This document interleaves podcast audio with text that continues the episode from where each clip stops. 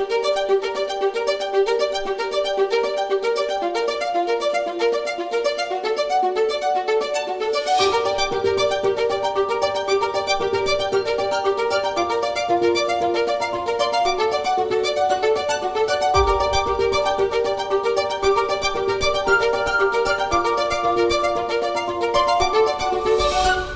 وارد کوچه نومتری حمید که شدم به دنبال در خونه می گشتم که تن خسته و درد استخوان پایم را از زیر بار خماری و خستگی سفرم بیرون بکشم و خلق سگم را آروم کنم. درز باز دومی خونه رو که دیدم خودم را خزوندم توی حیات و به سرعت باد از حال رد شده و وارد آشپزخونه شدم. در آن لحظه چشمم و مغز سرم تنها پیکنیک رو می‌دید و میشناخت. یک به یک کابینت های بالا و پایین آشپزخونه رو گشتم. نبود.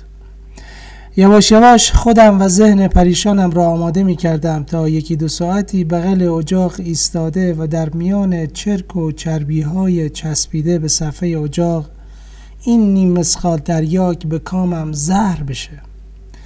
کابین زیر صفحه اجاق گاز رو که باز کردم مردمه که چشمم از دیدن پیکنیک سبز لجنی رنگ رو رفته گشاد شد و بی اختیار لبخندی لبم را تا بناگوش باز کرد.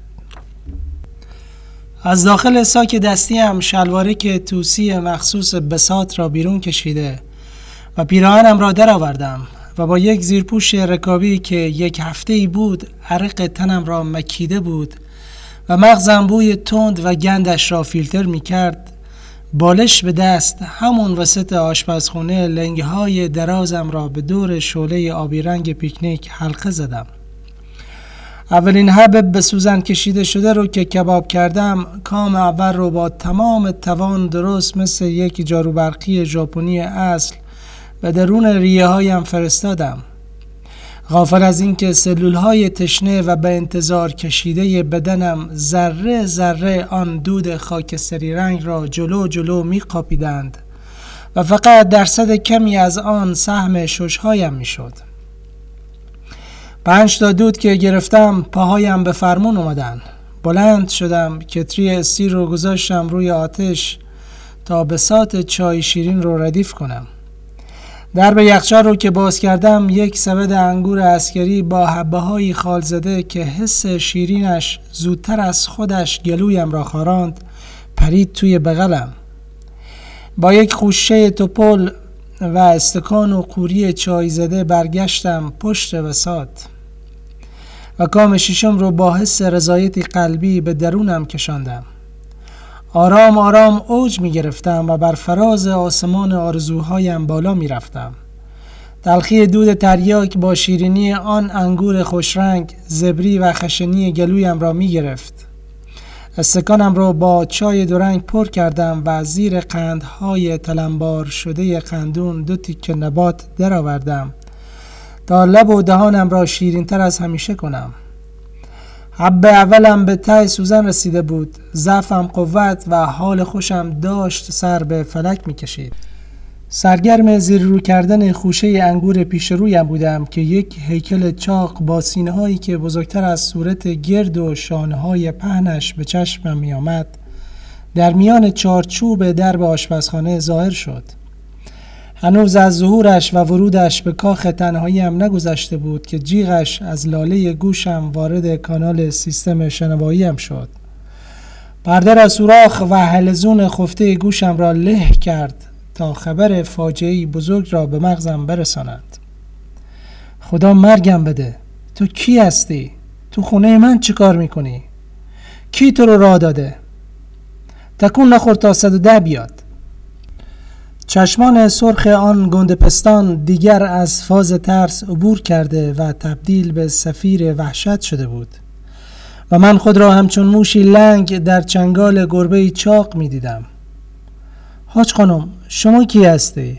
تو خونه مردم چیکار می‌کنی؟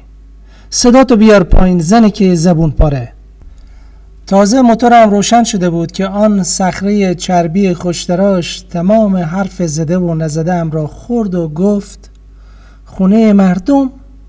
مردی که یه شیره ای پا شدی اومدی خونه من میگی خونه مردم؟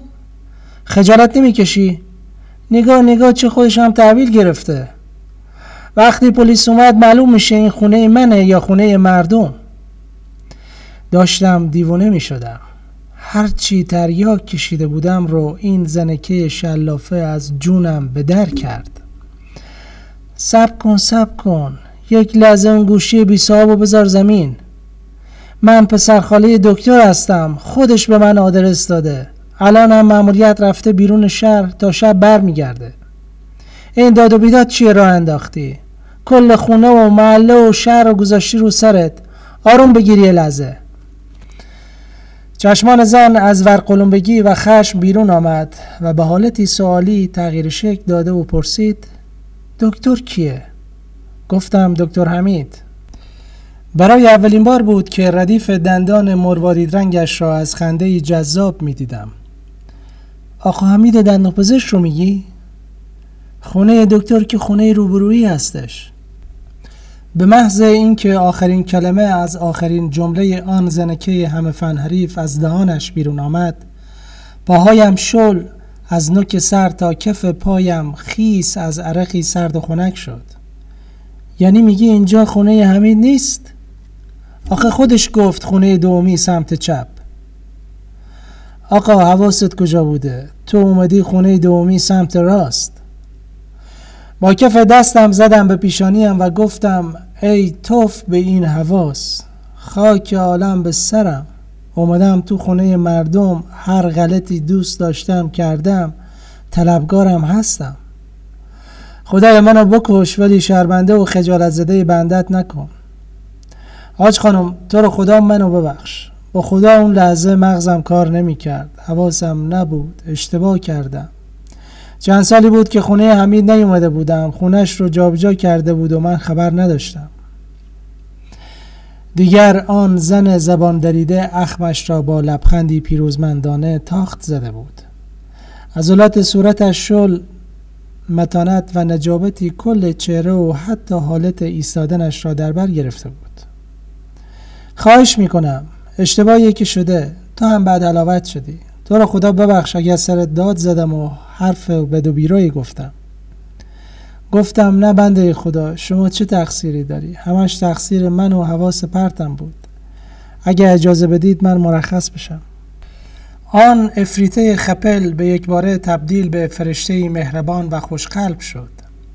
دیگر لحن صدایش هم لطیفتر و پرمحبتتر شده بود. دست بردم که سیخ و لول و ته تریاک چسبیده به سوزن رو جمع کنم و با دنیایی از خجلی که روی دوشم سنگینی می کرد منزل آج خانم رو ترک کنم که جلوم ظاهر شد و گفت به خدا به ارواح کرامت اگر بذارم بری. کاریه که شده و تو هیچ قصد و عمدی نداشتی. بشین و ته تریاک تو با حلاوت بکش. آخ که چقدر این حرف حاج خانم به جونم نشست و حال دلم رو خوش کرد. با خدا مزاحم شدم اجازه بدید رفت زحمت کنم. آخه درست نیست. نه اصلا.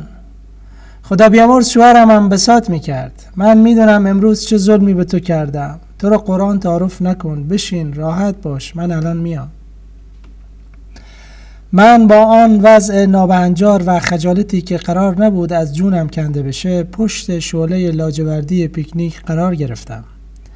چشمم که به دانه های زرد خالزده انگور و قوری چینی شاه عباسی افتاد دلم گرمتر شد. و از پیوند سیم سرخ شده با سوزن توی دستم آن افیون تلخ حال شیرین کن را به درون جفت هایم فرستادم. ده دقیقه بعد که دیگه خبری از شرمندگی در روحم نبود و در حال به هم زدن چای نباتم بودم حاج خانم با یک منقل استیل براق پر شده با کوپه زغال نیمه افروخته که گرمای آن از زیر برجستگی هایش به سمت صورت گرد و توپلش بالا می آمد تا گونهایش را سرخی ملی ببخشد در میانه درب آشپزخونه ظاهر شد. حاج آقا اگر میشه تشریف بیارید تو شانشین حال بشینید. خدا رحمت کنه کرامت رو. شب جمعه هستش. یه خورده تریاک از اون خدا بیامرز تو خونه مونده. گفتم شما بکشید و فاتحه ای بدید. به یک باره درهای رحمت و مغفرت الهی را به رویم باز شده دیدم. بهشتی بر این که در آن یک حوری خوشیکل معمور خلصه تمامی جانم شده بود. خواستم باز تعارفتی که پاره کنم که ندایی از درونم بانگ برآورد که خفه خون بگیر و وا بده. خدا رحمت کنه آقا کرامت رو. ای نور به قبرش بباره. ای که با اولیا و انبیای الهی محشور بشه. عجب آدم خوشقیده ای بوده. بالای شانشین و پشت منقل آن مرحوم که آرام گرفتم خودم را مالک تمام دارایی ها، املاک، مستقلات و خدم و حشم کرامت دیدم. انگار که روح آن بزرگ مرد در جسمم حلول کرد. حاج خانم که نلبکی دریاک های حب شده قوی رنگ روشن را جلویم گذاشت چشمم برق زد و ته دلم روشن که امروز بهترین و خاصترین سور و ساز عمرم را خواهم کرد. خوب که دقت کردم لباس حاج خانم عوض شده بود. بلوز حریری یشمی رنگ که با شلوار مشکی مجلسی پوشی ست شده بود و عطری شیرین خنک که تلخی کام افیونیم را بلعید و از درون نایچه و کیسه های هوایی ششهایم کل جریان خونم را پر کرد تا در کسری از دقیقه کل جانم خنک و شیرین شود. دیگر لقب حاج خانم به تیپش نمی‌خورد. صورتش توپل و جذاب به چشمم می‌خورد. چند دقیقه بعد که دیس میوه و سینی چای دو نفره به دست آن بانوی خوشمنظر پهلوی بالش لوله‌ای و درست زیر دستم فرود آمد تلاقی نگاهم با نگاهش او را به لبخندی لوند واداشت. دمدمای غروب مری خانم سرت گوشم کرد و با آهنگ آرام و مست کننده گفت عزیزم بهتر هر چه زودتر لباس بپوشی و از خونه بیرون بری. هر لحظه ممکنه دخترم از راه برسه.